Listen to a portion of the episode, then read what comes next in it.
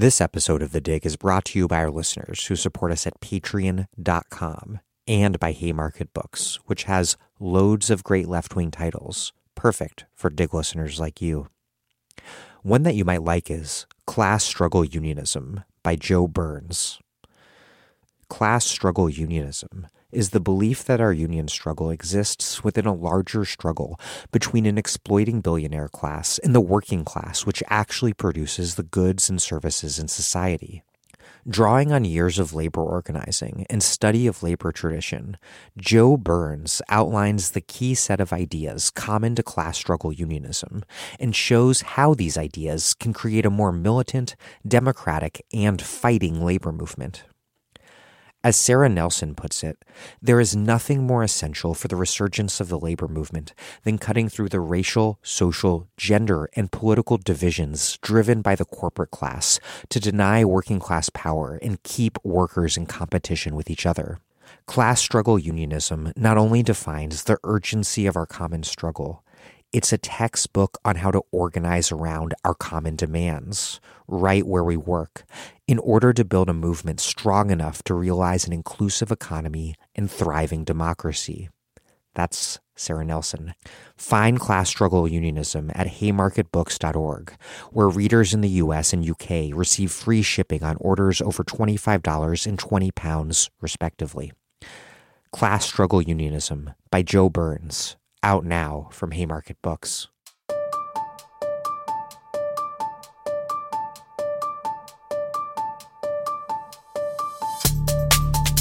Welcome to The Dig, a podcast from Jacobin Magazine. My name is Daniel Denvir, and this episode is recording from this week's live show in New York. This is the first live dig show in a long time, and I can't think of anything more important to discuss than this resurgent labor militancy sweeping the country. We're still in what I hope are the very early days of something much bigger the true revival of the American labor movement, which is what we're going to need to not only win working class power, but also to, in doing so, fundamentally change the conditions that make politics in this country so bleak and constrained across the board, including when it comes to issues that we don't traditionally associate with labor, like confronting climate change, our undemocratic political system, mass incarceration, and war. The only way forward is to dramatically grow organized working class power. Period. This episode comes in two parts. First, my interview with Chris Smalls, president of the Amazon Labor Union, and Jaz Brisack of Starbucks Workers United. Then, my interview with Rob Baril, president of SEIU Local 1199 NE, Jacobin writer Alex Press, and labor notes writer Luis Feliz Leon. Before we get started, Everything that The Dig puts out, including our live New York show, is free to everyone, regardless of your ability to pay. That is only possible because those of you listeners, listeners just like you listening right now, who can afford to contribute what you can at patreon.com slash the dig. Even $5 a month is enormous. We really do depend on those contributions to make the dig happen. Our weekly newsletter is available free on thedigradio.com, but in exchange for any contribution of any size, even a dollar a month, we will send that to your email inbox every week. We also have a big selection of books as well as dig tote bags and dig mugs. We will send those to you in the mail for a contribution of at least $10 a month. That's P-A-T-R-E-O-N dot com slash the dig. The link is in the show notes. Also, if you already are a Patreon supporter and you have not been receiving the weekly newsletter by email, please email us at digradiopod at gmail.com and we'll help you get it set up right. That's digradiopod at gmail.com. Okay, here's the show from this Tuesday night at the People's Forum in Manhattan.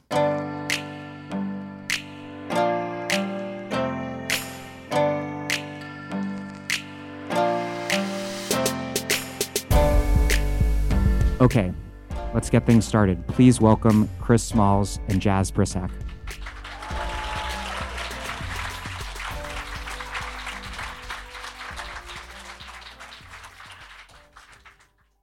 So, there are no doubt tried and true methods that organizers have applied in all different workplaces, but every company and every group of workers is also distinct. Jazz and Chris, what what did you need to learn about Starbucks and Amazon and about the people who work there to start winning union elections? Wow, about organizing Amazon. Um, well, number one, you have to be invested in the company. Um, you, you know, I was invested in the company. I I spent five years, nearly five years of my life, opened up three facilities, and I started from entry level, and I learned how to pretty much cheat the system to move up. You know, because uh, you don't last long trying to make rate every day, and um, you know, I did work hard. I worked hard to learn the ins and outs of the company, and when I became a supervisor, um, I wanted to learn even more than that. So I was invested in the company to the point where I knew the company operations better than operations. You know, the managers that they hire, the college hires, the new hires, they had to now come see me to be trained about you know what their job is going to entitle every day. So when it came to organizing, you know, the same thing. I had to be a leader in the building. I had to be a leader with the company. And now I just play for a different team. So I took my leadership skills and I transitioned into uh, you know what you guys see today. Jazz, I think echoing what you just said about you know taking the best things about the company or about the people working every day. We with Starbucks really leaned on the fact that we are Starbucks, that we're not um, you know, people like Howard Schultz has tried to characterize us who are, you know, coming in to steal their people or an outside agency, but we actually are the people that are, you know, making the customer connections, making the moments right for people, creating the third place. I mean, we completely, you know, have embraced everything from the fact that Starbucks calls us partners and said that if they call us partners, then we should actually have a true partnership. And I think really we've come to this because we don't want to, you know, leave our jobs. We want to make Starbucks the best place that it can be. And for me, I was a pretty new hire when the campaign started. I had been there about eight months, and the campaign wouldn't have been possible had it just been me. It was possible because 11 year partners like Michelle Eisen got on board and people who had been serving these customers for years and years, who where the customers had very deep relationships and you know had depended on these people for their daily routines um, all rallied behind us and gave us strength even as corporate flew in over 100 managers to descend on our city. Um, the customers had our backs organizing is all about forming relationships how how do you build those relationships both on and off the job and then and then more specifically how do you go about building the organizing committees the structures that can sustain those relationships? Yeah, well, the same thing. Um, the the hours you spend with your coworkers, you spend more with your it's more than uh, your actual family. 40, 50, 60 hours a week, especially working at Amazon, the mandatory overtime, the peak season, the holiday seasons.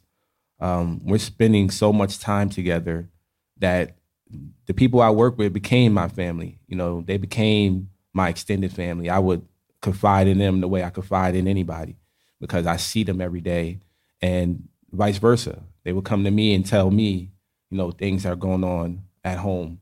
And to me, I became more than just a supervisor. I was a friend, I was a therapist. I was uh, you know, whatever they wanted to be, you know, to make sure that their day was more smoothly than actually being on station and being treated as a, a robot.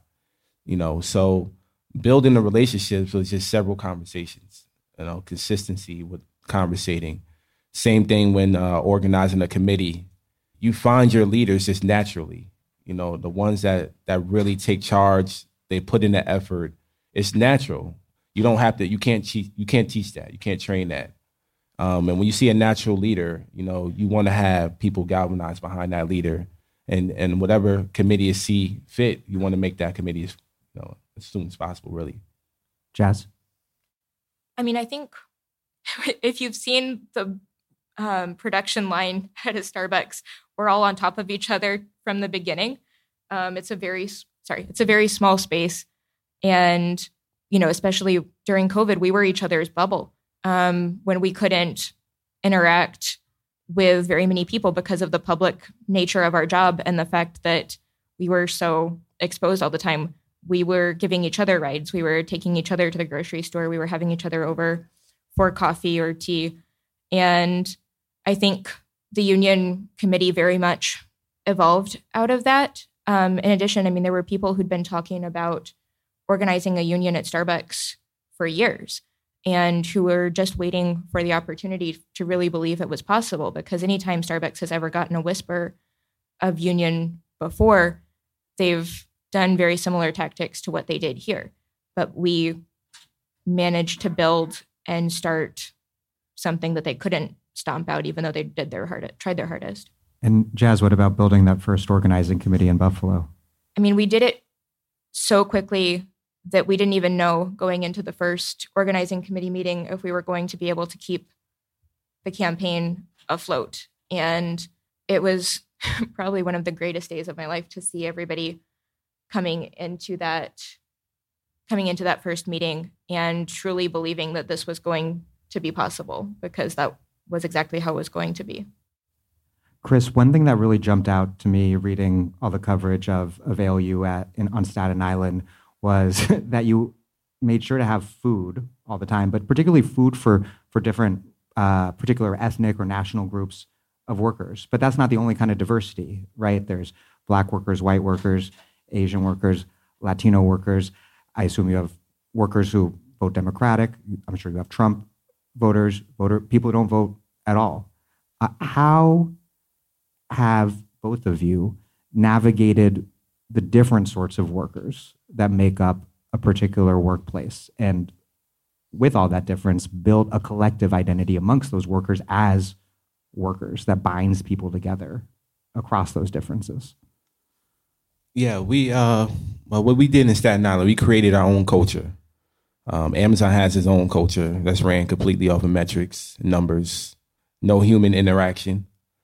Well we interacted we brought a human aspect to it. We cared for one another. We showed the workers every day that we care for them, even if they disliked us. We didn't uh, argue. We didn't sit there and, and um, you know uh, get into fights. We just continue to re- pretty much just you know kill kindness, kill them with kindness. And um, as far as you know how we continue to grow in the building, um, I think workers just respected that, you know, and we stuck to the issues. We didn't get into politics and uh, who's left, who's right, because we knew that, like you mentioned, people are on both sides, and there's people that don't like to talk about politics at the workplace. So we just stuck to the issues and build off of that commonality. You know, everybody knows working at Amazon, there's something you don't like about it, and whatever that issue was, is that's that's how we started our conversations and it led to them getting more involved and to them ultimately getting on board and voting yes. But were diversity and differences uh, ever a challenge?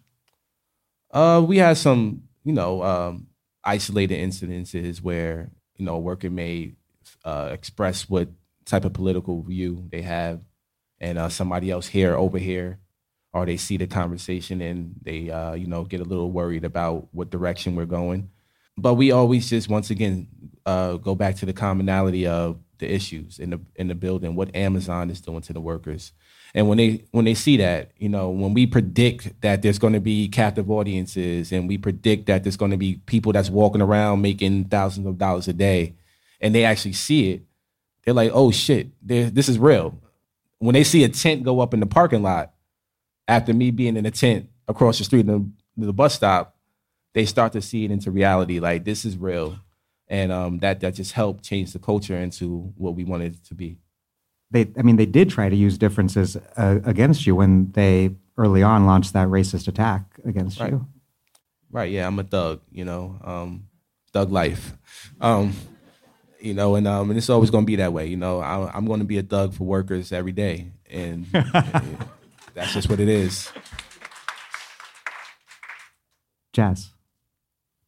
I mean, I think we overcame attempts to divide us or to appeal to people's preconceived notions of unions or perceptions that you know maybe you had to have a certain ideology to be a union member by just showing that we were the ones who were going to stick up for each other. And you know, we had people from every political spectrum who realized that we were just fighting for accountability and to address the very specific issues that they were having within the workplace. Um, if somebody's availability was cut or if somebody got injured, it didn't matter what, you know, who they voted for, what their leanings were.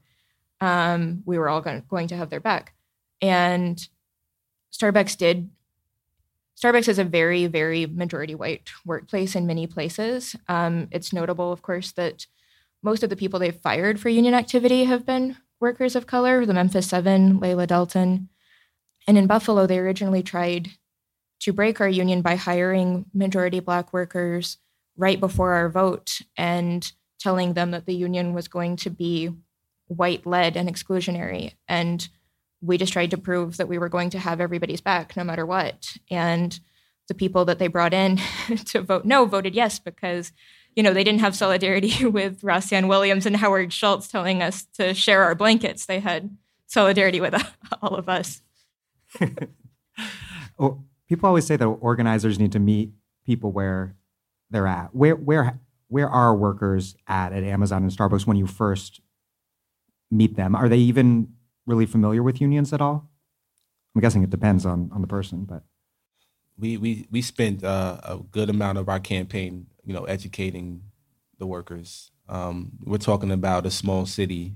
You know, we tried we tried to go for all four at first, so uh, we was doing something crazy, and um, you know, we talked. We had to educate them a lot, a lot of them. You know, and it, it wasn't that wasn't uh, the issue. That was actually the fun part. You know, because you know, people don't talk about unions nowadays at their workplace the way they should. And to talk about their rights, the rights that they do have, that was also a good conversation. And and the beauty of it is that we were forming our own union. So forming an independent union that can create uh, the type of culture that we want to have, um, it just it just worked in our favor. Jazz, it's there's been a huge variance where some people have come in, you know, trying to organize for years, and other people have a much, much less of an experience with it, or almost a sense of is unionizing even possible in this industry? So I think it's it was easier in some ways that we were starting in Buffalo because a lot of people had at least some background knowledge, but the campaign hasn't been weaker in places that don't have that union background because now it's we were won multiple stores in Florida today where people presumably would have you know less of a culture of unionization. Although as a southerner i would push back against the idea that any region would be less pro union but i think most people want to fight to make their workplace the best place that it can be. And that's you know what we've kept coming back to as what a union really is. Workers involved both at starbucks and amazon. There's there's more you know conventional workers people who took a job because it's the best job they they could get. And then also salts people who take a job because of a political ethical commitment to organize a workplace my understanding is jazz you took the starbucks job in Buffalo a little more as assault with the intention. No? I'm going to push back a little bit. There. Okay. and okay, not. Uh, and, and, Chris, you definitely didn't. Um, but there are salts involved in all these workplaces. I think. Um, what? How do you each see the role played by by salts versus more conventional workers in in, in organizing at Starbucks and Amazon? I don't think that there should be a distinction. I think Starbucks has tried to, you know, basically red bait me in particular and a lot of people across the country that they've accused of, you know, being planted by the union with no um, justification or background. But I think, you know, if you're a union person, you would try to organize any workplace that you found yourself working in. And I don't think that we as organizers should make those distinctions because I think it really boils down to, you know, ultimately I'm in the Starbucks making lattes and doing the same job. And it doesn't matter if I'm also somebody who has a second job with a union instead of a second job in the same industry or in a different industry. I think that it, that ends up being kind of a false distinction. Well, I can say with our campaign, we didn't have salts from other unions, but we have salts, and um, our salts uh, definitely their task was to support and still is to support the workers. And there's no difference, but as far as assault, it's just the the difference I would say is it's just uh, the investment. You know, it's over time, and I mean several years that they would have to put in. You know, it's not just months or a peak season. You got to really get invested. You know, at least two years. If you can survive two years at Amazon, you can survive anywhere. And um, you know, once again, you know, changing your lifestyle to become and adapt into a um, an, a fully blown Amazon worker where Amazon takes over your entire life. That's really salting. And um, we have some. We have some dedicated salts. Actually, I have some here tonight. Where my salts at? they in the back over there. It's a couple of them. But um, that's we need them, you know, especially with the bargaining unit that we had. We're talking 8,300 you know, it wasn't going to come from just workers, um, but it was led by workers for sure. Starbucks and Amazon, both campaigns have been very rank and file oriented, but ALU is an entirely independent union, whereas Starbucks Workers United is affiliated with with SEIU's Workers United. How how do you both approach this question of figuring out how a rank and file led campaign which has so much militancy, these organic relationships with fellow workers, how how that does and should relate to more established unions, which have resources, size, and experience.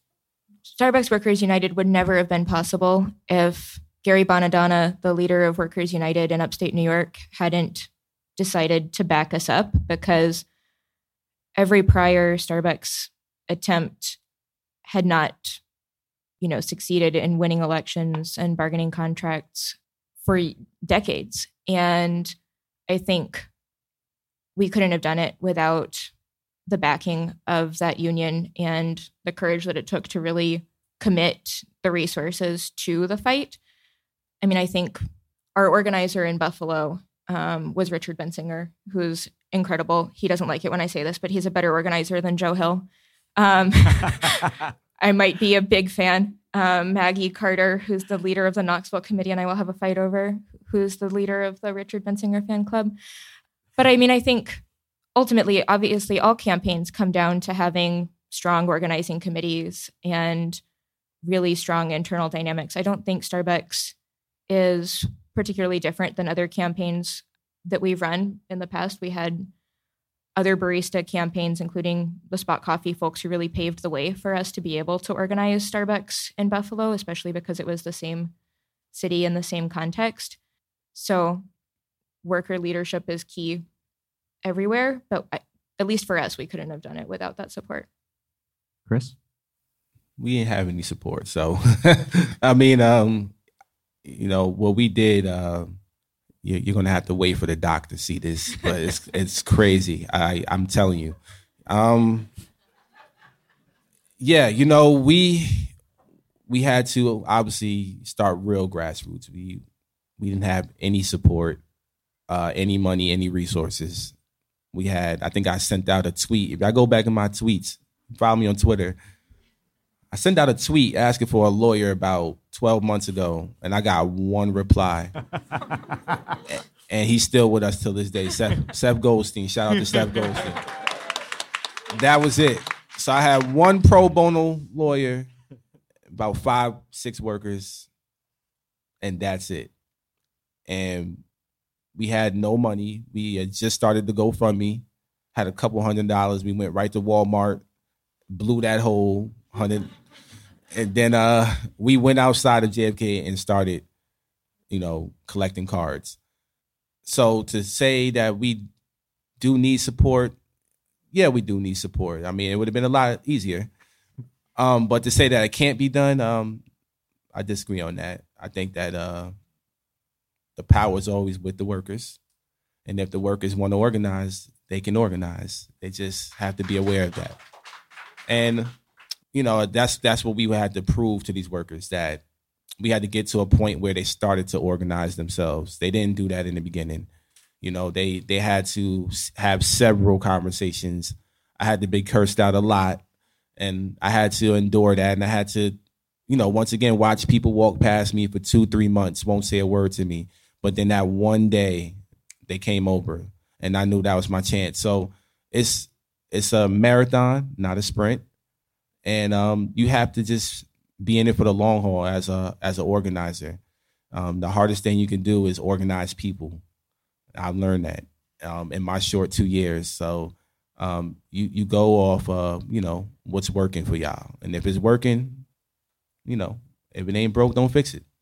Just to clarify, I didn't mean to say that it couldn't be done in any situation. I feel like in the very specific situation of our campaign, I don't think that we could have gotten off the ground the way we did without people having that reassurance because everybody was already we went into the campaign with everybody terrified of what had just happened a year earlier in Philadelphia, where two workers had been fired and still hadn't been reinstated, and there had never been an election or any solidification of that. But I mean, y'all are the model for how to do it without oh, that yeah. backing. Oh yeah, no, I understand completely. Starbucks, you know, they um they they're real uh, villains. I see how they're firing y'all, so trust me, y'all got to do what y'all got to do. I'm I'm all for it and with y'all. I want to talk about the sort of union busting campaigns that each of you is confronting at Starbucks and at Amazon. Uh, let's start with Starbucks.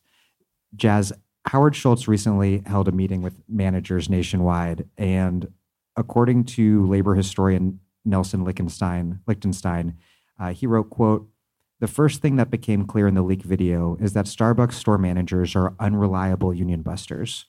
Indeed, both Schultz and Rossann Williams, the executive vice president who spent months in Buffalo trying to stop with you, trying to stop the successful union drive there, were practically pleading with store managers to get behind the corporate effort.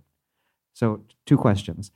have you found store managers, people who work pretty closely with workers, to be a weak link in the company's anti union campaign? And then also, more generally, just what sort of anti union campaign have, have you been confronting? especially as you grow from to like 60 something stores now? Yes.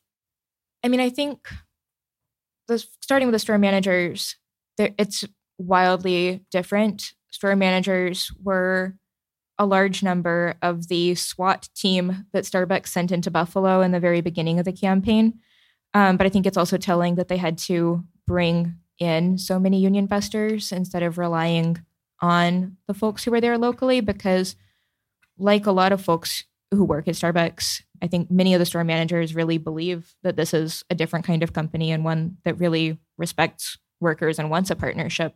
And certainly, we were helped by a lot of store managers. Brittany Harrison was one of our first whistleblowers in management. And she was a store manager who was battling a resurgence of childhood leukemia. And she leaked a video to us in the press of a Starbucks district manager talking about what she'd been sent to Buffalo to do, which was to save the company from the union um, coming in. And they fired Brittany. Um, first, basically made conditions so miserable that she put in her resignation and then they fired her before she could even finish out her time, cutting her off of healthcare while she was going through chemo. And I think there's a lot of people like that in the company. Um, obviously, Starbucks is trying to weed out anyone who would be sympathetic or, you know, help us. But I think it really speaks to the kind of company that we're fighting because it would have been such a great marketing strategy for them to just embrace the union and say, yes, we actually do believe all of the things that we say we believe, but instead they've gone through every mental gymnastic possible on all of their calls, um, even now saying, you know, they're retaliating against any store that even thinks about unionizing or um, unionizes in the future by denying us the benefits that we've literally been asking for at the bargaining table. I think they've evolved a little bit as we've gotten bigger because they haven't sent a SWAT team into every subsequent city. But they've also escalated a lot of tactics, including the firings. So it's not over yet, but hopefully, as the labor board keeps condemning what they've done more and more, hopefully we start to see the tide turn and them sign the fair election principles and really come to their senses. Chris, Amazon last year spent, I think, $4.3 million on, on union busters. What sort of union busting operation did that buy Jeff Bezos? A loss. Serious. He lost on April 1st. Um, and they're disputing that. You know, the allegations, they have 25 objections. So, you know, BS. And, um, you know, once again, we're going to continue to organize no matter what. I want to give y'all two examples. You know, we we won our first election. We all watched it. We lost the second one. And you know, the second one, you know, we we had uh some new organizers to not just the company but also to organizing that we had just a few weeks to really flip coworkers and convince you know, meanwhile, this is a smaller bargaining unit. Amazon had management coming from all over. Um, same thing they do at Starbucks, um, intimidating the workers. It's uh, uh, easier for them to isolate workers. Um, every time I pulled up to uh, even greet one of the organizers, they had the assistant general manager come out with LP, threaten to call the police. And because I'm on papers from being arrested, you know, I, I have to leave right away because I can't get in trouble again, um, at least for the next several months. So these type of tactics, um, also on top of the millions of dollars, um, and then just demonizing the workers. They they rolled up every single one of our organizers. Everybody's on the write up. They just fired two of our organizers over the this past weekend. They fired eight of their managers, um, not six. I just found out today it was eight. And um, actually, one of them gave me a call today. So, you know, this is also like a store front manager. Uh, we have managers that definitely support it because they knew that uh, there's a system that is definitely um, not working for the workers.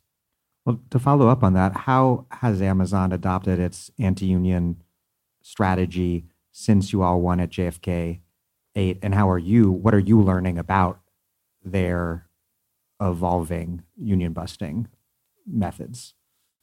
Well, I just think um, it's the same old tactics. Uh, with it, it was just um, not enough time for us. You know, we took on a lot, a huge task. We campaigned for over a year, and we got to a point where we were really stressed out. And to win the election and come off that high horse, and then get right back into campaign mode the following week, um, and only have three weeks to really win another election. It was just a lot.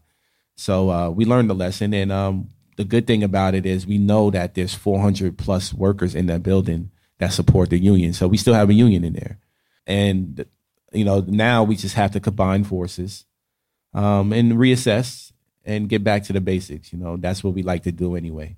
What's the question again about? Oh yeah, like how their anti-union oh. approach has changed since you beat them. Yeah, and and how how you're having to change your own you all are having to change your own approach in response to to that.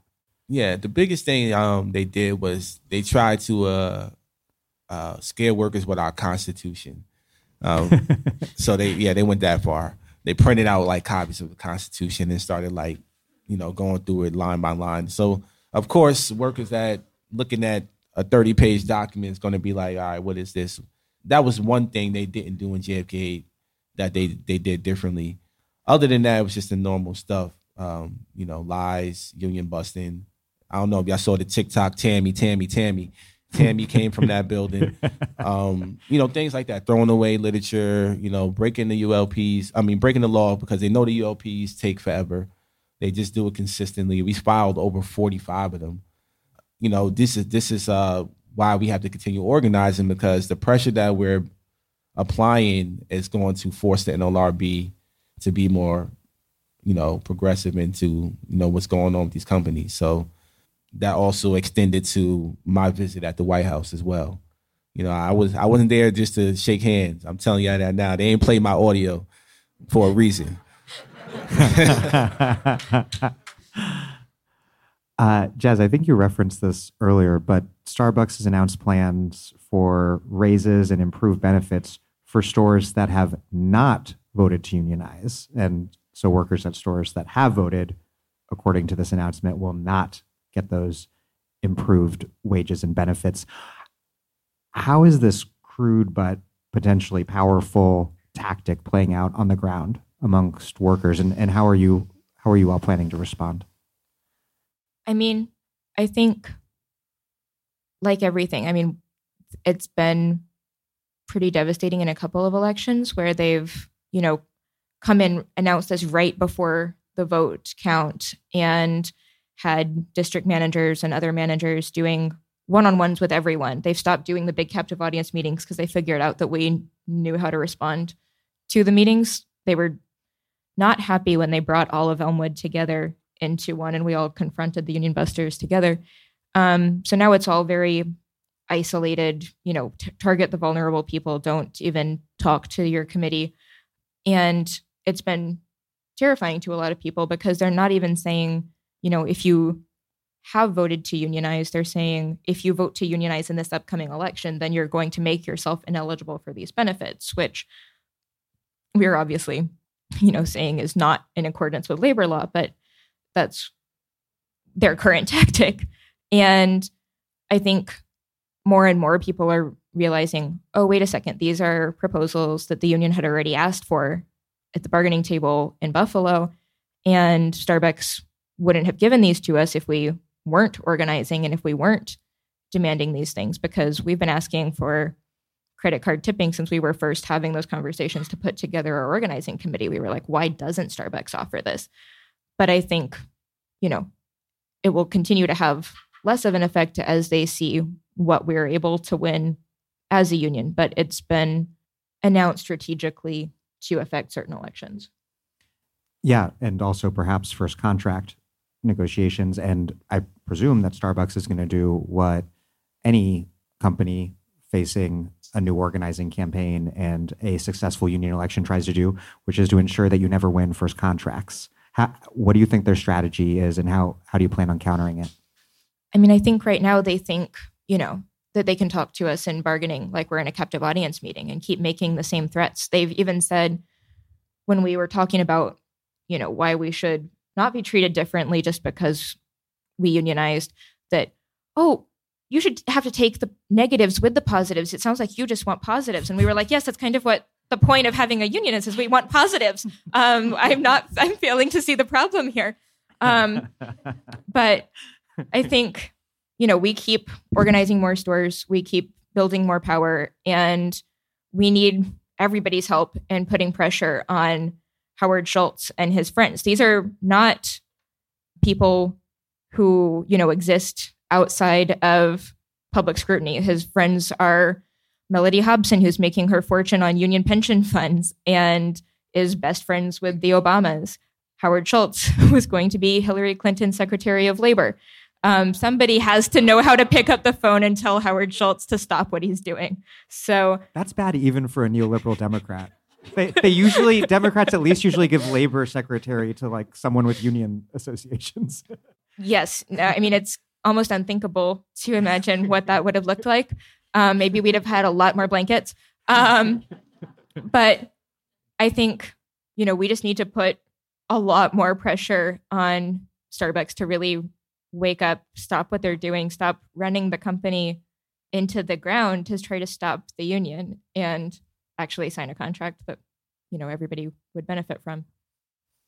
Chris, same question to you. Basically, like you guys winning a first contract is, from I think Bezos's perspective and Amazon's perspective, an existential threat to them.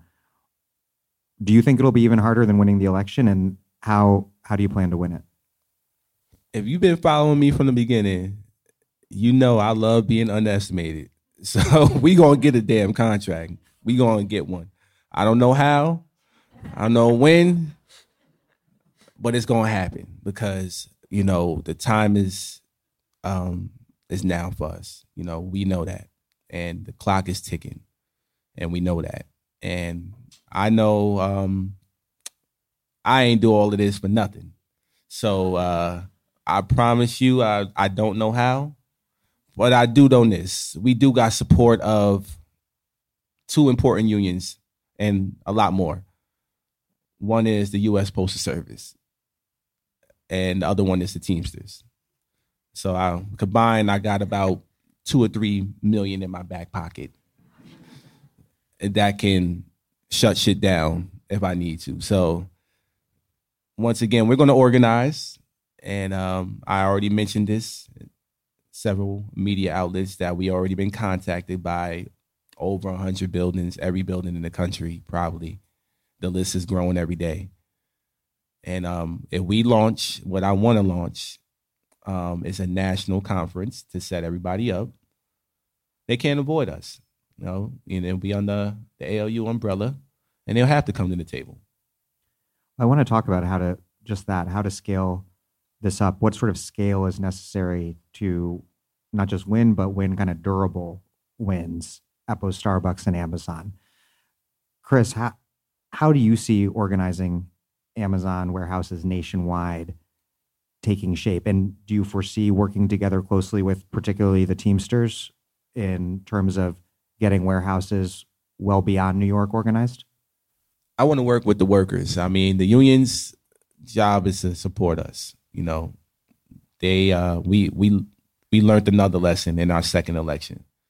You guys seen it. We brought Bernie, we brought AOC, we brought all every union in New York State and beyond came out to our rally for the first time. They came to Staten Island, and guess what? We lost two to one. It doesn't matter. So I want to work with the workers and the workers that email us and DM us, and I, the ones that I'm talking to. Those are the ones that is going to help us win. The ones that have that fire to organize, and those who those are what I got to do. I got to connect with them. The unions in their particular region or wherever they're going to be, their job is to support those workers. I'm going to make that bridge. They got to help them, and you know my job will be to also support as needed. I'm not going to be able to fly to every state, but I'll go to as many buildings as need be.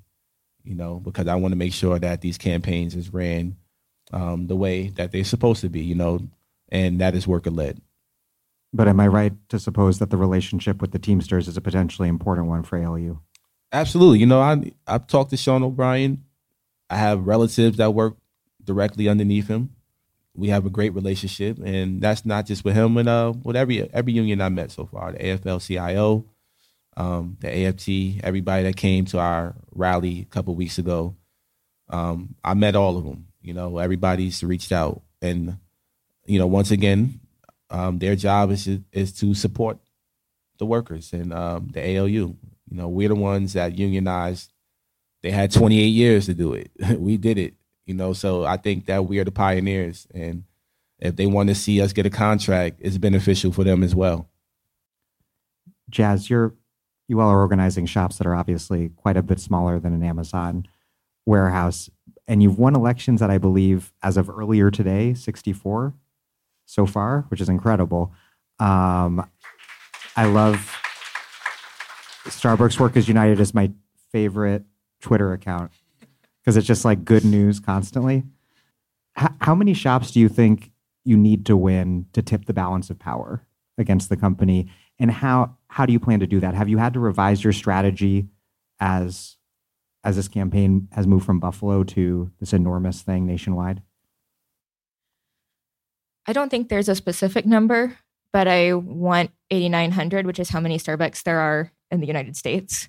Um, I think right now we've been organizing stores very much partner to partner. In the beginning, one of our slogans that we printed on the big banner in our office was partners becoming partners because that was, you know, our whole our point then was that you know starbucks called us partners and we wanted to be true partners. But now it's that starbucks called us partners and now we're actually partnering with all of our, other coworkers across the country to help them organize. And as more baristas learn what it is to go th- build an organizing committee go through an election win your union start bargaining um, they've been turning around and helping everybody else do the same process and I think that's made it what it is. I mean, when you have people with the kind of experience and um, care and skill that these people are bringing to the campaign, um, not every store is going to, um, you know, be Im- immediately able to overcome the kind of union busting that's being thrown at us, but we've been overcoming it most of the time. Chris, you in particular have been courted by a lot of politicians, from the more obviously pro labor Bernie to the perhaps somewhat less dependable Biden. What, for both of you, what what do politicians want from you, and what do you want from from them? What they want from me, um, I don't know. That's that's that's a that's a question you got to ask them because you know I was I wasn't supposed to be in the White House. I was outside with the guillotine just two years ago. They And want the messed up. union drip, obviously. I don't know. No, I'm just playing. But it's true. I mean, um, what I want from them, they, you know, when uh, when Kamala VP said, uh, you know, the world is watching me sit next to the president, I said, well, shit, they watching you too. so I'm going to hold them accountable if nothing gets done. That's that's what I went there for. Once again, to to figure out a way of how they can support, and I demanded some things and you know i hope that they follow through you know they have to do something with these laws these laws are dinosaurs and they're not working for us and i think that we need to uh, put some more funding into the nlrb immediately not give amazon 10 billion dollars. You know so it's just you know they know what's going on. They they brought us there you know hopefully not just for the photo op but you know there was starbucks there there was rei there there was you know, um, librarians there, machine union uh, unions there. They need to listen to us, and we were brought there to talk and tell our stories. Then, you know, they need to follow through because now the world knows uh, who we're going to hold accountable. More specifically, in terms of state and local politicians, what what can the state of New York and city of New York do to put the squeeze on Amazon to help you get that first contract? Well, today I went up to Albany with uh, Senator Ramos to uh, introduce the workers' rights bill, um, warehouse protection bill. So that's a start. You know, if that bill get passed, it's sort of like the California bill where uh, Amazon won't be able to um, write workers up for productivity the way they do. Um, there'll be more transparency with the algorithm. Um, it also will provide workers a chance to create a, a committee, a safety committee, where um, that's where the union can ab- absolutely assist with that and, and have workers represent themselves whenever they um, get hurt or there's something that needs to be reported. So um, we starting with those type of things, uh, and also um, once again our congressmen and women they have to put together. They have to pass a pro act. Number one, that, that's what they have to do. They have to pass a pro act. Um, and if they don't pass a pro act, then um, I need to talk to one of uh, Biden's policy advisors to tell them that where's that executive order pen. You know, I didn't see that break. You know, any time during the Trump, uh, you know, campaign. So we need you to use that EO and uh, sign something that can help us out. Jaz? I think, I mean, we've had a few very helpful folks. India Walton in Buffalo came to our first press conference and was great, especially as the mayor, um, Byron Brown, was telling us that we should effectively take a pay cut by lumping, saying that, you know, we deserve $15 an hour, which is less than all of us actually made. Um, I think what they want is I never thought that it would be cool to be a labor nerd, but I think unions are now cool. Um, correct me if this is wrong, but um, Definitely. I think what we need is, in addition to all of the things um, you already said, the labor board needs even, you know, there's things that they can be doing underfunded or not, like changing the rules back on how long it takes to have elections, because Starbucks is able to drag every store that petitions into a hearing to determine whether or not they can vote as a single store unit despite 60 years of labor board precedent. Under even the Obama administration labor board rules, that was not the case. You had a i believe, 28 day election period. Um, if we had that, we would have won many, many more stores by now. And, you know, they need to stop appointing people like the current regional director um, overseeing a lot of our stores, who's married to a corporate management lawyer who was appointed by Biden labor board folks. So I think we need, you know, to pull Howard Schultz into a congressional hearing and hold him accountable for all of the union busting that he's ordered. Um, and start focusing on you know really making sure these people aren't living above the law. Starbucks hasn't even turned in their lm forms about where their expenditures have been going on their union busting because they think they're, they're so untouchable. Well as long as you don't protest outside his home because that is just that's just a bridge someone think of the driveway. Send me to addie well thank you both uh, so very much. Please give it up to for Chris Smalls and Jaz Brisack. Thank you. Thank you.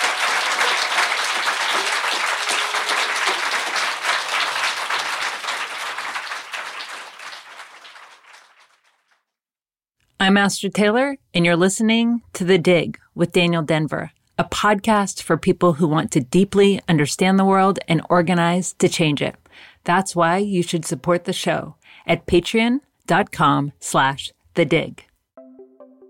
This episode of The Dig is brought to you by our listeners who support us at patreon.com and by Haymarket Books, which has loads of great left wing titles, perfect for Dig listeners like you. One that you might like is Art in the Afterculture Capitalist Crisis and Cultural Strategy by Ben Davis. Art critic Ben Davis makes sense of our extreme present as an emerging afterculture, a culture whose forms and functions are being radically reshaped by cataclysmic events. In the face of catastrophe, he holds out hope that reckoning with the new realities of art, technology, activism, and the media can help us weather the superstorms of the future.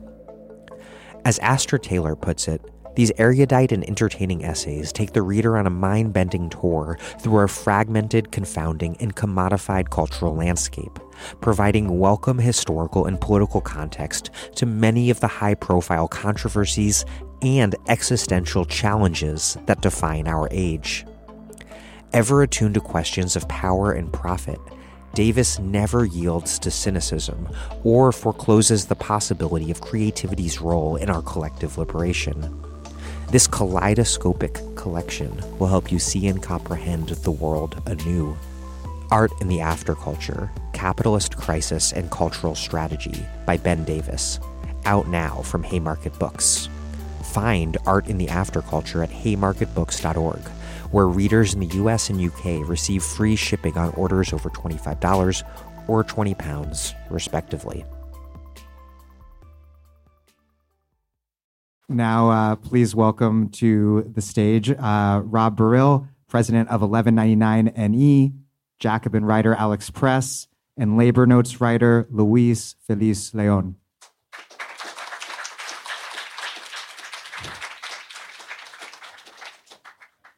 Thank you all.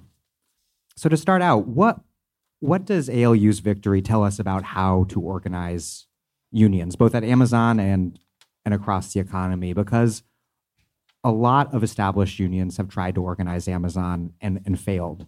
And really, to be honest, very few people took ALU very seriously before they won at JFK 8. Does, does this challenge our conventional wisdom in particular about the role that, that staff organizers should or can play? Anyone? Uh, well, yeah, I guess we'll start with the with the union president. well, look, uh, Rob. I, I, I, think that um, I wouldn't start there. To be quite honest. I, I would start with the last 15 years, which has been, you know, an absolute train wreck for working class people, white, black, and brown. And I, I think that there's a, a certain element of chickens, you know, coming home to roost.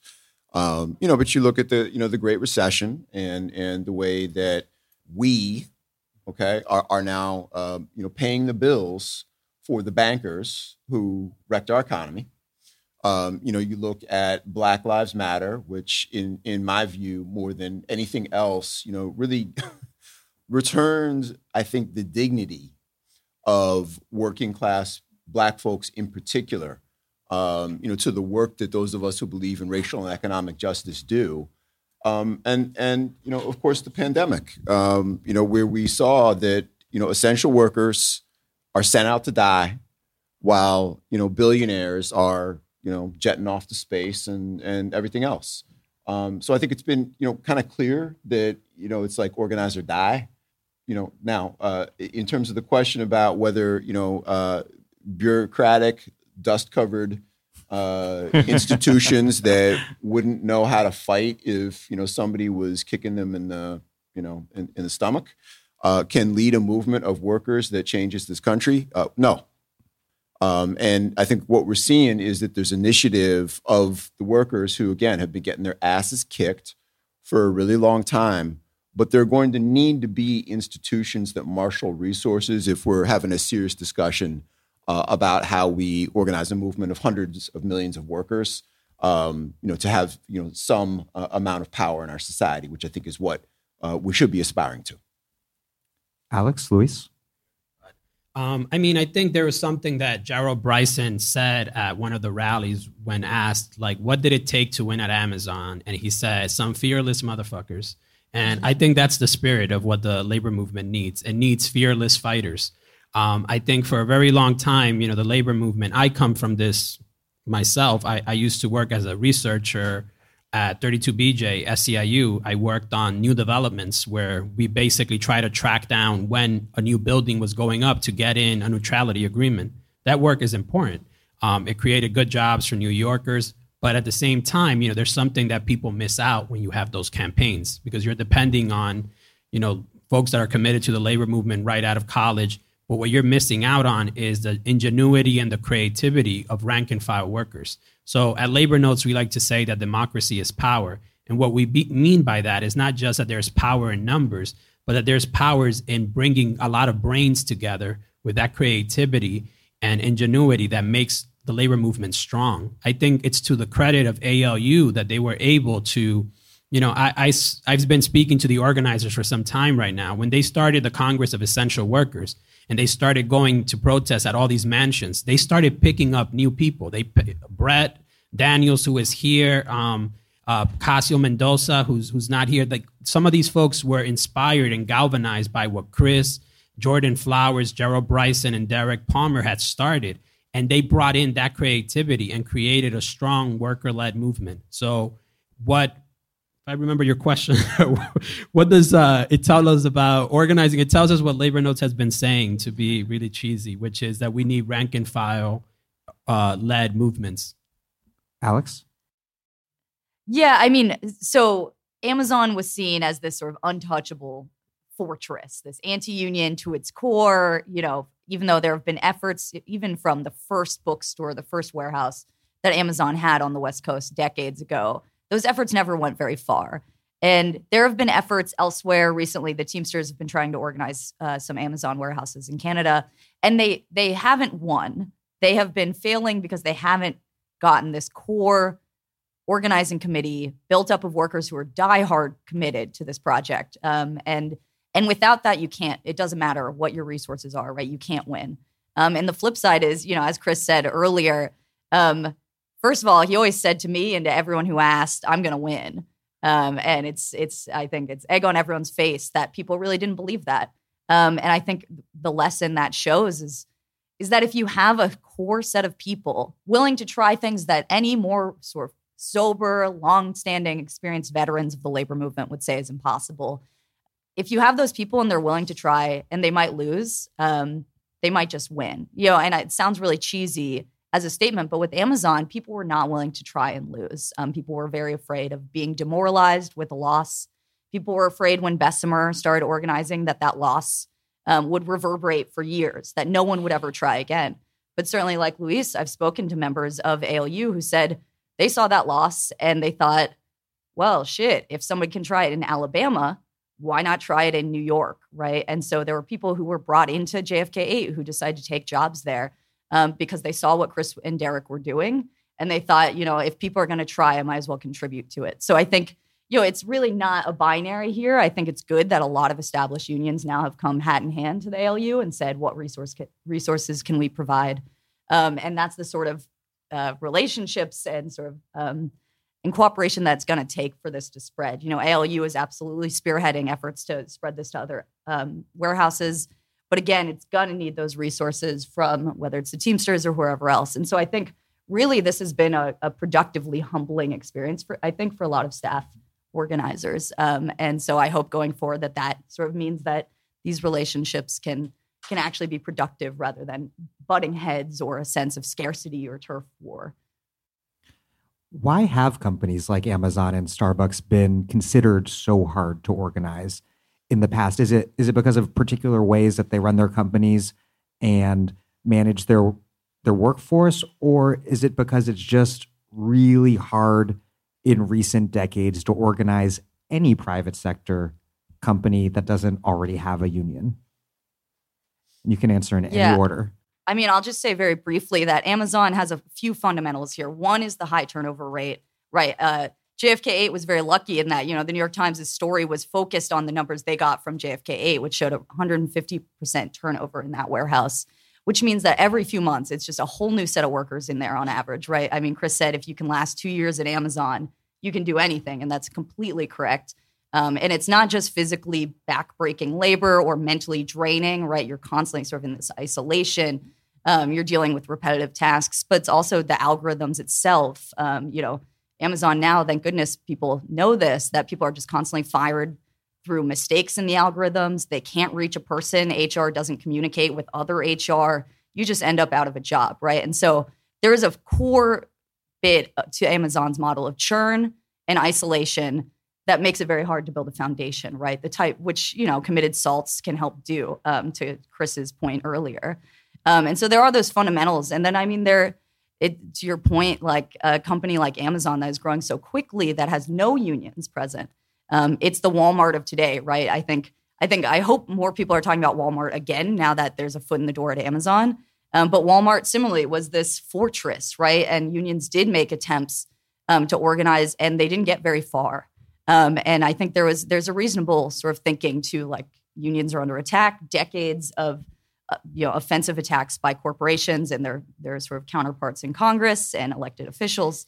Um, that mean you got to conserve your resources, right? So taking on a Walmart or taking on an Amazon is just unthinkable when there are other warehouses, there are smaller companies, there are unions that need more energy, right? So it becomes a sort of, you know, this is a sensible choice to not try to pick this fight right now.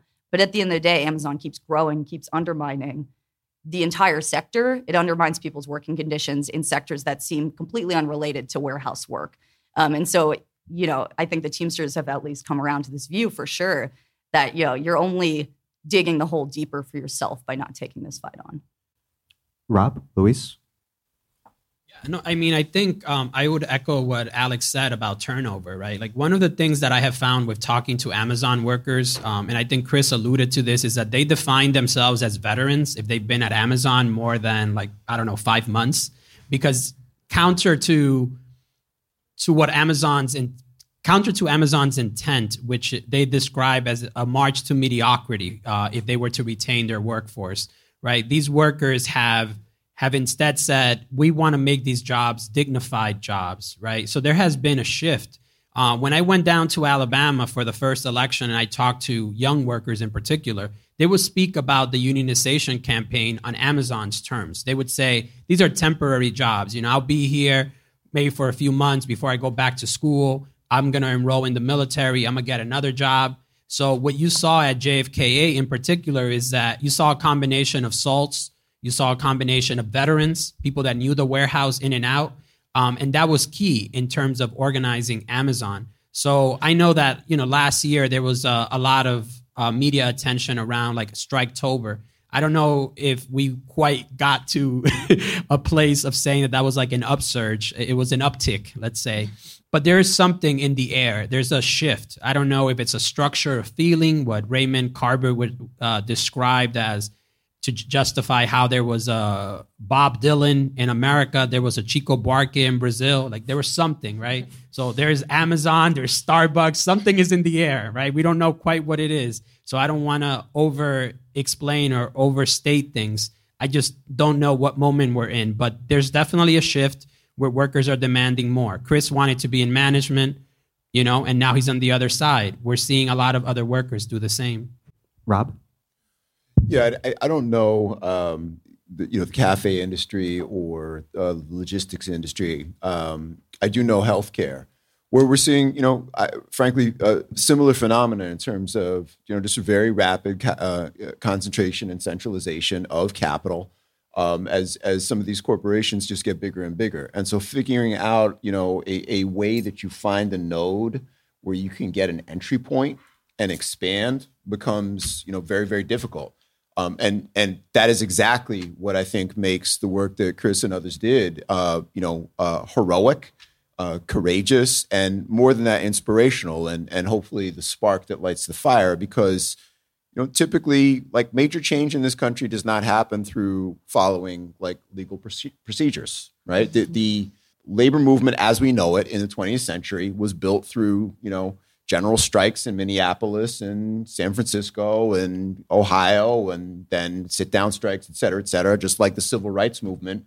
You know, the, the Congress was an obstacle, right? People, but ultimately, people, you know, oftentimes do get to a point where it's like, you know, enough. Okay. And, and so I think we'll have to see whether we're at that enough moment but again, I do think that the last 15 years have been like a series of these little moments that seem to be generating some some traction. So let's cross our fingers. A follow up on that. What, what about what about healthcare coming off? Well, still in the years of pandemic, is there a well of of pent up anger and militancy that we're going to see burst out in, in healthcare? Yeah, I, I personally have not seen that in terms of unorganized workers. I don't think that that's because it's not there. I, I think it's because that workforce is in trauma that is difficult for many of us to contemplate. Okay. You know, we, we have facilities that my union represents where, you know, nursing homes where literally 50% of the resident population has died. Imagine that okay? Multiple coworkers in facilities where we have a bargaining unit of 100 people who have died. While the fucking administrator comes in in a full hazmat suit and you don't have a mask. Okay?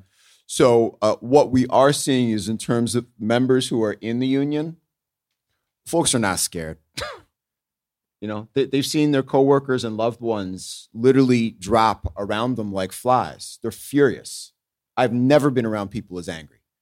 And so I think for those of us that that lead in healthcare, I think that it is our responsibility to channel that constructively, um, because what we've seen is that folks will just do things that were unimaginable to them a couple years ago. You know, we started doing civil disobedience, and the first time it was like pulling teeth, and everybody's scared to do it. And most recently, we had one that, for reasons I won't get into, we we we called off, and folks were like, "Shit, why why aren't we doing that?"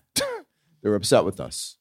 Okay, so I think that the you know Chris referred to it. There's a way that that you know if we do our work right, you know, organizing can be kind of sexy. Okay. Alex and Luis, do you do you see similar conditions in amongst teachers, another group of workers who've been through absolute hell and who also, you know, have staged some of the most important pre-pandemic kind of moments of labor militancy from the Chicago teacher strike in 2012 to Red for Ed in 2018. The pandemic kind of put that on, on pause because teachers were in total crisis mode. But is there a well of militancy amongst teachers ready to burst back forth?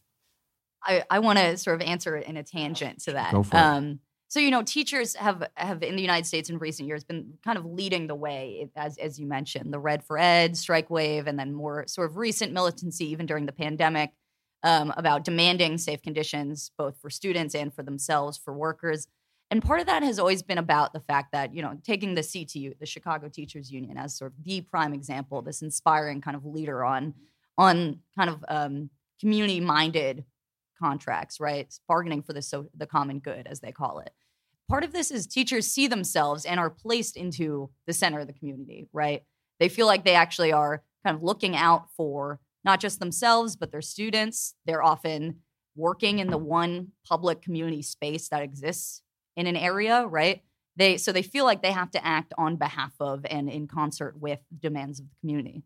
The pandemic functioned in a very similar way, I think, for a lot of workers, right? certainly Amazon workers, um, all kinds of workers, whether healthcare workers or or a variety of you know food manufacturing workers, John Deere workers. A, a lot of these workers were conscripted into this narrative that you know you're essential and your continued willingness to work at this job with these incredible health risks for you you're sacrificing on behalf of the community and everybody in the united states and that you know we're now seeing the effects of that right there's not only this sense that okay if we're essential um, you know you, our our health is essential too as i think chris's sign at his first covid protest two years ago said um, essential workers you know essential health um, to protest the covid conditions at jfk 8 but there's also this sense that there was this sort of collective experience that happened right? That you and your coworkers went through something and you were forced to think of each other and in relation to one another right? Am i going to get my coworkers sick or not and the bosses and the state did not intend for this to have the effect of building ties in the way that now we've seen where workers stay and fight on behalf of one another. But that's what happened. Um, and so I think that is really important as far as what we're seeing now. You know, we talked about, you know, Luis mentioned uh, Striketober, and people have talked about the great resignation. And I think Chris probably uh, is the one who said something like, you know, now people are staying and fighting rather than quitting. And that willingness to stay and fight for yourself and on behalf of your coworkers. I think the pandemic is a big part of that story, right? And I think we could go into other sort of antecedents, whether the Sanders campaign or Occupy. But as far as like this, what's changing and whether this is a moment that builds or it's just an uptick that then recedes like so many others in recent years in the labor movement, I think the pandemic is really the sort of skeleton key for unlocking like what exactly is going on, what are the stakes. Also, of course, I didn't even mention, you know, another structural condition, tighter labor markets, you get like a you know the the state gives you the $1600 check more unemployment benefits you have people who know they can find other jobs right and so there's less to lose there's more confidence on behalf of the class and so i think those are all kind of key to like set in a sort of historicize the moment rather than just not to minimize the subjective courage that people like ALU and Jaz and Starbucks workers also have to be willing to take. But that's the context. I think that's really important. The the legendary communist CIO, organi- CIO organizer William Z. Foster's famous pamphlet "Organizing Methods in the Steel Industry" appears to be making the rounds a lot recently. What what do you think young labor radicals can learn and are learning from the 1930s labor insurgency? I, want to know why people are reading Foster. Outside of the ALU uh, party for the first election, I asked Alex, we kind of came to some corner and I was like, Were you reading Foster? And Alex shared that she was reading Foster in Pittsburgh last year. I was reading Foster with some folks last year as well. So I don't know what's going on in terms of why people are reading uh, William Z. Foster, but I can say this people are looking for models, and what's on offer around them is just not good enough. So they're looking they're looking to the past, right? They're they're looking to other other traditions. So I mean, when Chris had his podcast, he had Carl Rosen on uh, to talk about the United uh, um, Electrical Workers and the history of that militant union, right, which comes out of the CIO and so forth. So I think that people wanted to, if if, if the idea was a worker led movement, what can we look to? What examples are there? So I think Foster furnishes some lessons about how do you do that because he lived in a time where folks were forming unions left and right, right? That's not that hasn't been the case. Right now, I think going to your earlier question, the model has been comprehensive campaigns, staff driven. Uh, the labor movement has been very risk averse. So the idea of why you do a comprehensive strategic campaign is because at the end of the day, you want to know that you're going to win if you're going to invest resources. You're not going to take a risk and file with 30% and think that through momentum organizing, you're going to build up, you know, a strong organizing committee. That's just unheard of. Well, I mean, someone from SEIU told me that they've actually done this when I said it was unheard of. So I take that back. It's largely unheard of. In, in healthcare, people have filed, um, I think, with around 30%, but smaller bargaining units, right? Not aware uh, a workforce of 8,000. Um, so I think that people are looking, and that's always been true, right? Like there's that question of like received history, right? Um, like folks have always tried to couch whatever they're doing in some antecedent movement of one kind or another. People did it in the civil rights movement. uh, our generation is looking to the 30s for some reason. It's my dream. I love it that people are doing. It. I thought only history nerds did that. I'll just I'll just say, um, yeah. When when you asked, you know, or were you reading Foster, and I said yes. Um, you know, in part is I've been writing about Amazon for a long time, and I the reason I was reading Foster is, you know, I was often asking people, you know, many years ago even, I was saying, you know, what would it look like to try to unionize Amazon? And people would say, don't be ridiculous, don't be romantic. Uh, there are other warehouses that people should focus on. And so, but I kept looking into, you know, what are the sort of comparative industries that have something in common with how Amazon functions today? And some people would say, well, what about auto when the UAW was just forming?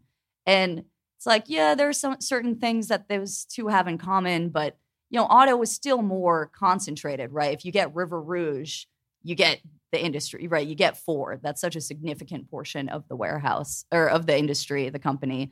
Um, Amazon, not so much. You know, JFK 8 is 8,300 people, but it's still, it's not like a huge percentage of Amazon's national workforce.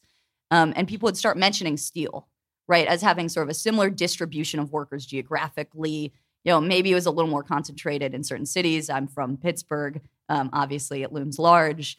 Um, but I was having a conversation with the historian Michael Goldfield, um, who is also a longtime labor activist, civil rights activist, the author of several books of labor history. And he would bring up steel. And so we had I did a big interview with Michael where we talked about the comparisons and and for that interview he was like you have to read some William Z Foster. Um, and so I think you know it was not directly related to why the ALU folks were in the back of the room and could probably say why they're reading Foster themselves. Um, but I think there are certain parallels, even if the moments are very different. You know, taking an industry that's so rampantly anti-union and where you know unions haven't gotten a foot in the door, and also taking an eclectic kind of political mix. You know, there are communists um, organizing at Amazon. There are obvious reasons there that you know folks would be reading William Z. Foster, um, and so yeah, that's just my my personal thinking about that matter. Rob, yeah, I mean, I, I would just add that um, you know, Foster was very clear about one thing, which in this room, hopefully, is not a controversial statement, but that there's a class war and that workers need fighting organizations to not get steamrolled. Okay. And how do I say this politely? Mm-hmm. Uh, in many sectors of the labor movement, that might actually be a controversial assertion. Okay, there are many people in in important positions in the labor movement who think our role is to be like you know the fucking AARP. that wasn't funny because they really believe that, and I really mean that.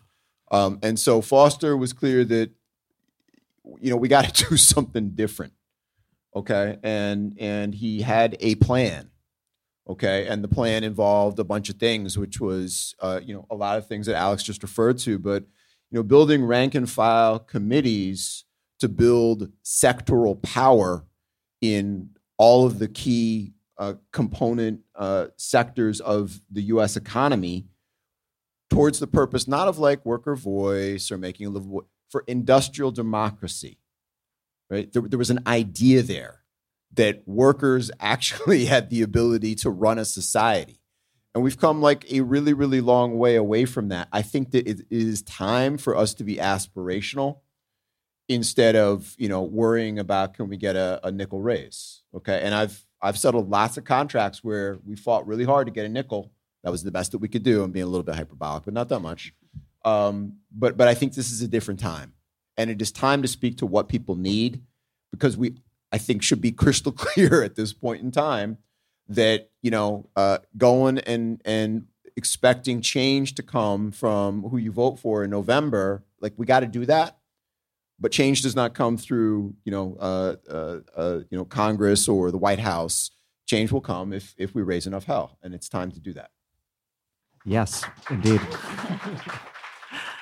how how to scale this up at both at both Amazon as and Starbucks, as as I discussed with Jaz and Chris, seems like a very critical question. How, how do you see that happening? Will this require unorthodox rank and file operations like what we've seen at ALU and establishment unions, um, established, sorry, not establishment unions, channeling my Bernie, um, established unions working together in, in new kinds of ways that we at least haven't seen in in recent years. I'm particularly thinking again of the Teamsters, which are under a new leadership that is pledging a militant and organizing forward approach.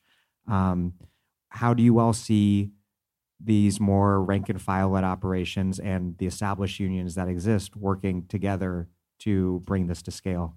I mean, I think we need we need an upsurge. I mean, I think it's easier to say that obviously than it is to realize one. I mean, there's an instructive piece that Mark Meinster from uh, UE wrote in Labor Notes where he talks about um, in response to like the comprehensive campaigns, like looking to other models of where like how do we grow and revitalize the labor movement. And even if you know we were to staff up every department and the AFL-CIO tried this before right in terms of going in and organizing and it didn't it didn't produce the results right that they had initially intended. Even the goals they set were like we're just not met. So the idea is that you need to get as many people as possible into motion you need to create new institutions um, like ALU but you also need tenant unions you need a, a you like you need a very vibrant civic life that has been missing from from this country for a very long time.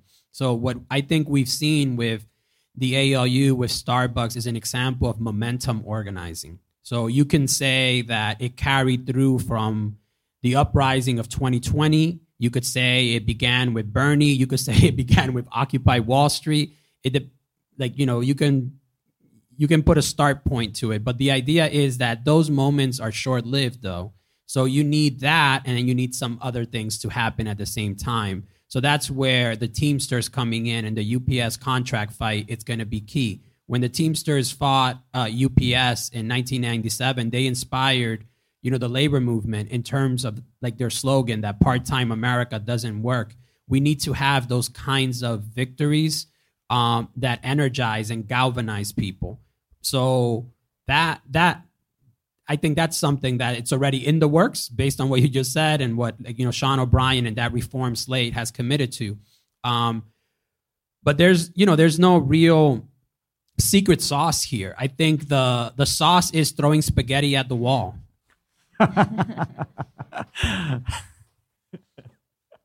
um, Let's see what wow, sticks. That's a great metaphor. Um, what? So, if this is a moment of momentum organizing, and these momentum moments do tend to be powerful, yet perhaps not permanent, where does the structure based organizing fit into it? Yeah, well, again, I mean, I, I think that if we are doing our work well as unions, um, you know, we're, we we're we're in a constant process of stirring stuff up. Um, you know, some of the things that you just talked about. You know, uh, coordinating uh, contract expirations so that you can do you know industry or sector wide strikes. Um, you know, it, it, so you you're engaging the maximum number of people at a focused compression point um, so that there is some ability to leverage things out of employers and elected officials that uh, wouldn't otherwise, you know, be on the map. Uh, so we got to we got to lead with our members. I think is a really good place to start. Um, but again, you know, you think about Amazon, uh, what something like a million workers across the country at God knows how many warehouses.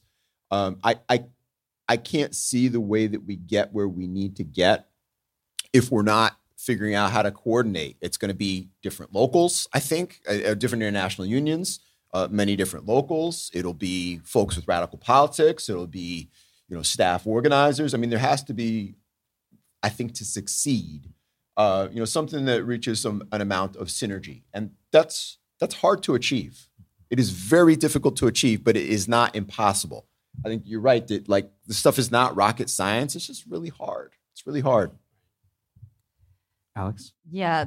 I mean, what I would add to that is often when I'm talking to people, you know, who maybe they don't work at Amazon, none of their friends or family work at Amazon. So they don't really see Amazon, right? They see the packages that get to their door. But they don't realize that, you know, the way Amazon operates geographically across the country is that there are entire communities where Amazon is only seen when the guy comes to your door to give you a package. And there are entire other communities where your entire family works at Amazon. It is the it's almost like becoming a company town. It might be funding certain classes in the public high school. Your cousin works there. You and your dad both take the bus to Amazon it is everything, right? And so I think I just I lay out that geography because maybe a lot of you live in Brooklyn, maybe a lot of people don't know Amazon workers, and so there's not really an under I think quite a immediate understanding for a lot of people of just how much organizing it's going to take, right? How many people we're talking about. And so, I mean, the Teamsters, part of the importance of Sean O'Brien winning and actually sticking to his his sort of pledge and and the program they're implementing about organizing at Amazon is that they have a ton of members, and those members are in communities where Amazon is drawing from for employment, right? There's simply you just need everybody in. You need every UPS driver to be trained on how to talk to the Amazon driver that they're constantly running into on the route. Um, and so things like that, I think, are really key. Just to to underline your point, Rob, about you know what what it would take um, to really to win this campaign. And I think there, you know, it's not rocket science, but there is a sense of urgency right now. I mean, I talked about the structural conditions um, that are kind of are interacting with people like Jaz, people like the ALU. Um, this moment doesn't last forever, right? Um, tight labor market, you know, in, you know, if inflation gets hit, you know, with a sort of if we get a recession, a sort of a, a sense from from those up top making policy that what's most important is to to cut down on inflation, even if it means that it's going to make the labor market a lot harder to operate in on the low wage end of the spectrum. Then these conditions change, and people are much more concerned about getting fired for organizing a union. They don't know that they can find a new job. Wages don't go up as much anymore, maybe. Um, and so I think there is really an urgency right now that I think everybody in this room, I think the Teamsters as well, obviously LU, Starbucks the workers, they all understand that this is the moment to do exactly what Luis said. There's a momentum here um, that these movements live or die by it right now, as far as winning at corporations like Starbucks and at Amazon. I mean, Starbucks is is a model right now of how this momentum is still building, even as there's no first contract yet at any of these stores. And yet workers are seeing win after win elsewhere and they're saying, you know what, I'm getting on board too. Um, and so there's a sense of, you know, this is the project that I want to stick with. I'm willing to stay and fight. And the ALU is going to need the exact same thing to happen, right? People are going to have to see that even if they don't win that first contract right now, this is a movement and spreading, and there's and there's masses of people behind them backing them, including existing other unions. And so, yeah, it's a really it's crucial um, that that sort of sense of seriousness exists right now the the Teamsters keep coming up. So what how important is the new Teamsters leadership and how important will the fight, the contract fight with UPS next year be for the labor movement as a whole? So because I work at labor notes, I guess. I um so I mean I think Alex mentioned this, you know, like the Teamsters have folks at every location in the country right now. Uh, Amazon represents an existential threat to the Teamsters if you are a teamster and you are trying to unionize a workplace and you don't get a solid contract how are you going to be able to persuade someone to say like i'm gonna sign this union card because the teamsters have you know really strong contracts? So over the past let me take a step back. Over the past decades beginning probably in the 1970s the value of a union card has eroded. Every contract before 1970 you got higher and higher wages. And then that stopped. There was a collaboration between companies and and unions to say, in order for us to not lose jobs off, for jobs to be offshored somewhere else in search of cheaper labor, we're going to give these give backs, right? What we have seen, we saw that with the John Deere strike, is like a, the beginning of a shift in that direction in terms of what Rob was talking about unions as fighting institutions class struggle unionism, if you will. Um, so what the Teamsters are putting out there is a class struggle unionism that has been gone from the scene for decades. So if they are going toe to toe with UPS, that is going to inspire other folks to take on, you know, other companies as well. And that's but the I, largest private sector contract that, in the country, right? That's the punchline. Yes. exactly. So, I mean, it's, it's very key. And they've made billions of dollars. I think uh, the Teamsters for a Democratic Union were tweeting this out last week uh, how much profits they've made, even, even as they're in battle with Amazon and as the Postal Service is fighting for survival. You know, UPS is making record profits and the Teamsters are not seeing that. So I think one of the things that that I that Amazon did, for instance, the Union Busters in Alabama, is that they would pull out an RWDSU contract and show it at the union busting meetings and say, I mean, they obviously distorted things and didn't show what the wages were, but they would say, look at Peco Foods. Look how much folks are earning there. They're earning 13 bucks an hour. You're earning 15. So I do think that the labor movement needs to take seriously um, that question of like the bread and butter issues. Because before we talk about industrial democracy, where Rob mentioned, where we're meeting workers at is how is this going to show up on my paycheck, right? Which is why ALU was, you know, really smart about how they put out that figure. We're going to demand thirty dollars, right? And then that was a conversation starter. Um, so, so I think that the Teamsters are also raising expectations by taking on UPS that that's that's why it's so important uh, for the labor movement. Rob. Yeah, I mean, look, uh, full respect to the importance of the UPS contract, but, but I would just say that it's it's not always just the bread and butter issues, and I'm, I'm I think I'm bending the stick with what you said. Um, you know, we, we, we, we organize workers at a, a, hospital affiliated with Yale. You know, I was a kid at the time, 40 years ago. But one of the leaders of that chapter, who was a you know, he was a red, um, working class Italian guy, said it was the first time he, he remembered the contract finally where they got health insurance and, and got dental coverage for the first time at a hospital. Um, he was maybe the only white worker in that shop. The rest of the workers were all from mostly North Carolina, African American folks who had left the Klan, right, and come up for opportunities. And you know, I remember a conversation between this guy Ray and and one of the longtime African American leaders, and she just said, you know, we weren't scared of anything. We we were fearless. And Ray started talking about the time where they won dental insurance, and you know, a woman who had you know grown up in the deep South and had lost all her teeth because she had never had health insurance in her life, came up and said, "These are my union teeth." so I, I, I just think there there is so much that you know uh, people aspire to in terms of having some level of dignity uh, in their working lives and in their life around work because most people hate to think about work but they do like to think about you know do i get to spend some time with my kids or do i have to pick up four overtime this sh- shifts this week so i can make rent? Okay? But but but the paycheck thing isn't the excitement the excitement is I'd like to spend some time with my teenage kids who I haven't seen in 10 days. You know, and, and I, I feel like we, we've got to capture all of that because people want to live lives that are fulfilled and, and, and you know, contain real dignity. And we've just taken a long, long step away from that as a movement because for a lot of reasons. One of them, which is we don't have any power. Another one is that we just lack imagination sometimes. Alex.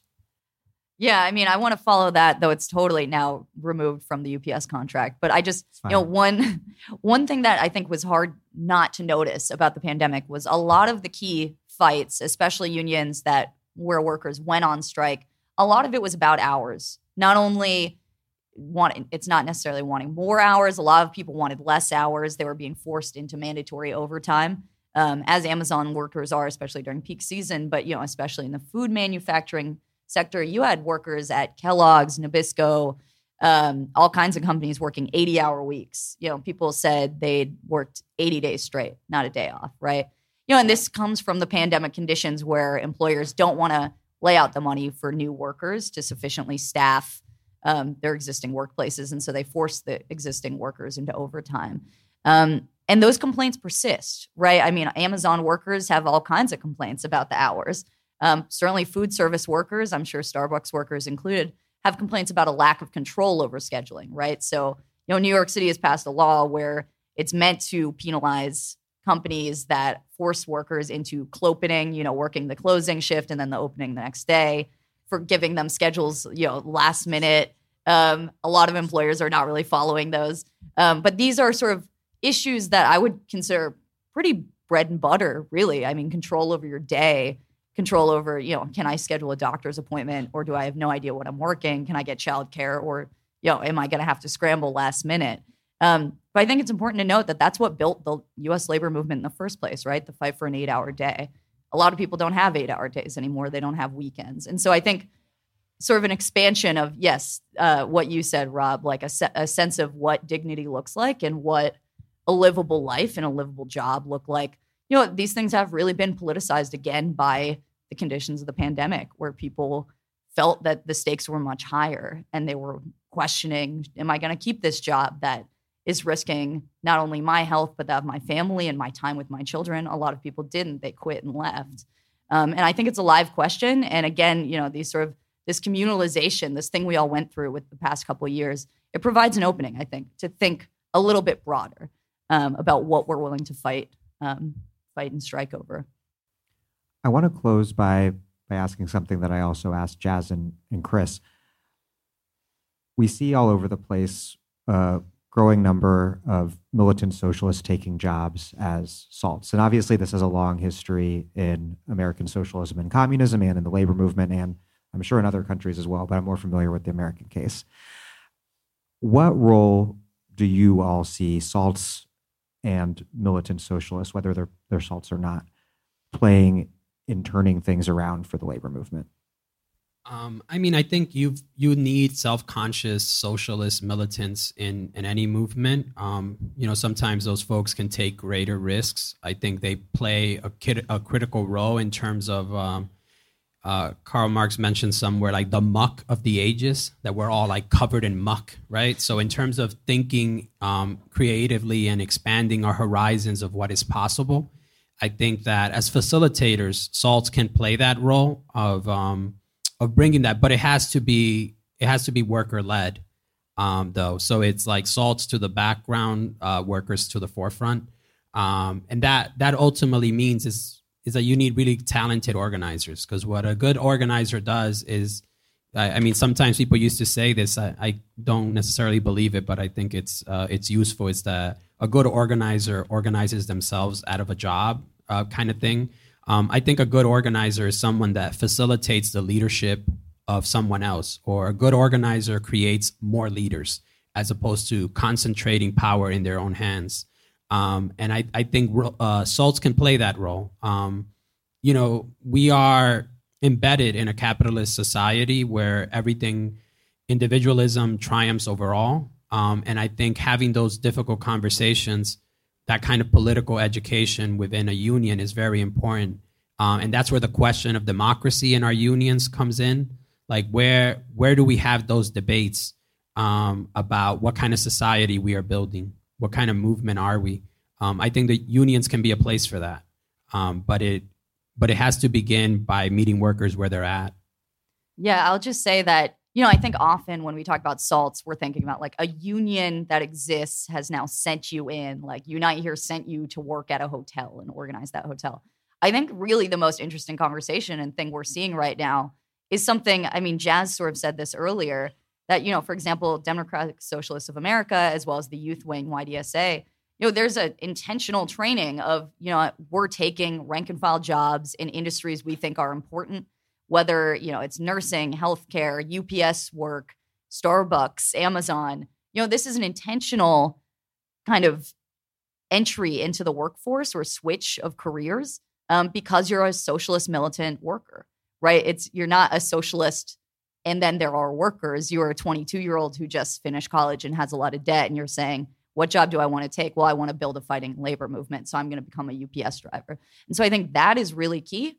Um, those programs, you know, it's not a ton of people that are doing it, but you know, there's that is, I think, something that has that lays the groundwork for something in the future. Um, and I think, you know, you're seeing it at especially say Starbucks, but all kinds of companies um, where when you dig into who was sort of the key leading person in a store or a workplace who was arguing, you know, had the sort of ideological grounding and said, "No, we deserve better," and they weren't affected by the by the boss's arguments. Often they were a diehard Sanders supporter, or they, you know, they were involved in yeah the George Floyd uprisings and had a sense of their own power and dignity. Um, and so I just, you know, I think that is more important. This sort of broader pol- political kind of shift that's happening, particularly among young people and it's organic in that sense. You know, assault is just a person who has the, a willingness to fight. Um, and so I think those are the people that are playing really important roles at all kinds of union com- uh, union campaigns right now. Rob, yeah, look, I, I I think that we've got some a ways to go before we are trending in the direction of being a movement that becomes more than the sum of its parts. I, I don't think we have that. I think we have fragments of a movement.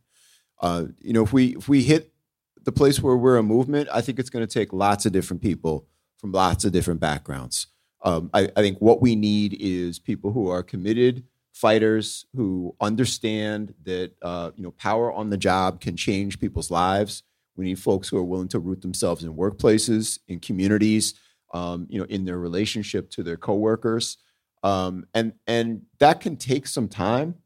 Um, and I also don't think that there's a choice, okay? Because um, you know we we are um, heading to a place that is just getting uglier and uglier for workers. And again, we're seeing that there are folks who are ready to do some heroic things uh, to change that. So um, now is the time for experimentation, I would say. And and by the way, one of the great things about the labor movement is, you know, it's it's a place where just based on having a workplace where people come and are trying to put food on the table. You've got Republicans and you've got people who are apolitical and you've got socialists and you know, forcing those folks to come together and figure out how to work it out in the direction of having, you know, some some power um, is a place where you see people really change, and that that's an amazing process to be a part of. Well, Rob Baril, Alex Press, and Luis Feliz Leon, thank you very very much, and thanks to Chris Smalls and Jaz Brisack, and thank you everyone so much for coming. Um, we'll you can give a round of applause now, I guess. Sorry.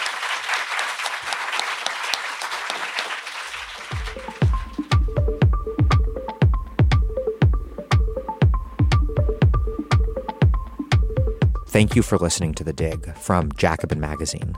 As Marx once said, after noting that things are only settled by the continuous struggle between capital and labor, the capitalist constantly tending to reduce wages to their physical minimum and to extend the working day to its physical maximum, while the working man constantly presses in the opposite direction. While other podcasts have only interpreted the world in various ways, our point is to change it. We're posting new episodes every week. The Dig was produced by Alex Lewis and recorded at WBRU in Providence. Music by Jeffrey Brodsky. Our communications coordinators are Tamuz Frankel and Mariel Solomon. Our senior advisor is Thea Riofrancos. Check out our vast archives at thedigradio.com. Follow us on Twitter at thedigradio, and please do find us wherever you get podcasts and subscribe. If you listen on iTunes, you can also leave us a nice review. Those reviews help introduce us to new listeners. But what really does that is you telling your friends about the podcast. Please make propaganda for us. And do find us at patreon.com slash the dig and make a monthly contribution to keep this operation up and running strong. Even a few bucks a month is huge.